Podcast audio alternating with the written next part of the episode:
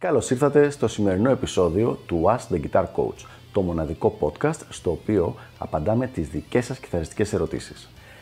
Αν ενδιαφέρεστε να εξελίξετε το παίξιμό σας στο maximum βαθμό, στείλτε μου ένα email στο email ioannis.ioannis.org για να σας ενημερώσω για τα πακέτα εκμάθησης κιθάρας του Elite Guitar Coaching. Πάμε λοιπόν να δούμε τη σημερινή μας ερώτηση. Πρέπει να μελετάω leaks και solos με μετρονόμο; Ναι, 100%.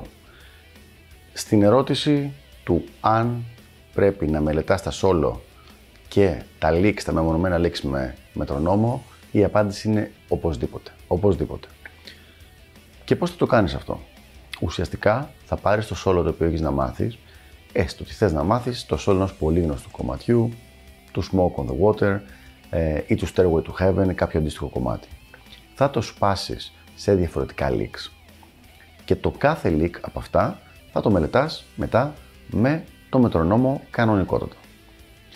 Και σε κάποια φάση μελλοντικά, αφού τα έχεις μάθει με μονομένα leaks, θα τα βάλεις μαζί και ξανά χρειάζεται με το μετρονόμο, όχι τόσο πολύ καιρό, σαφώς λιγότερο, αλλά πάλι χρειάζεται με το μετρονόμο να τα μελετήσεις συγκεντρωμένα όπως είναι κανονικά στο solo.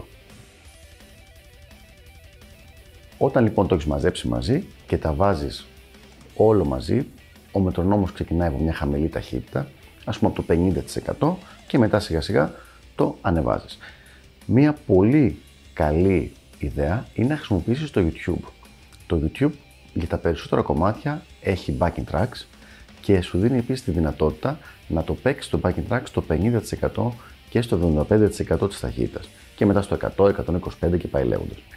Οπότε, όταν μαθαίνεις κάποιος solo, είναι πολύ καλή ιδέα να το βάζεις αφού το έχεις απομνημονεύσει για τη μελέτη του στο 50% και να το παίζεις πάνω από το backing track που σου έχουν δώσει στο YouTube.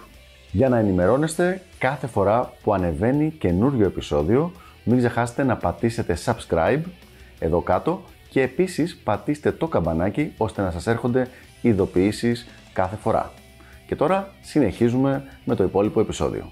Ένας άλλος ωραίος τρόπος, πολύ έξυπνος, είναι το να χρησιμοποιήσεις το Cubase ή κάποιο άλλο αντίστοιχο software.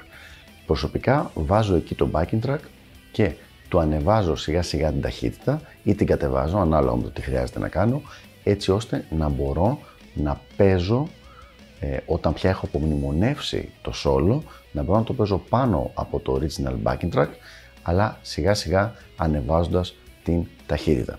Γιατί πολλές φορές έχουμε το εξής πρόβλημα, ένας μαθητής θα έχει μάθει το solo μόνο του, αλλά δεν μπορεί να το συγχρονίσει σωστά με το backing track, γιατί δεν το έχει μελετήσει με το backing track, ώστε να μπορέσει να δει σε ποιο σημείο μπαίνει τι, πότε και πότε ακριβώς.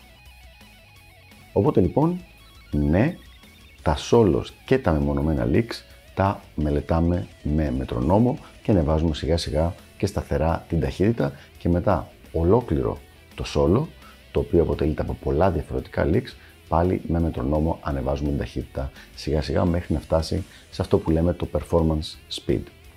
Αυτά λοιπόν για το συγκεκριμένο θέμα, ελπίζω να βοήθησα και τα λέμε στο επόμενο επεισόδιο του Ask the Guitar Coach. Γεια χαρά!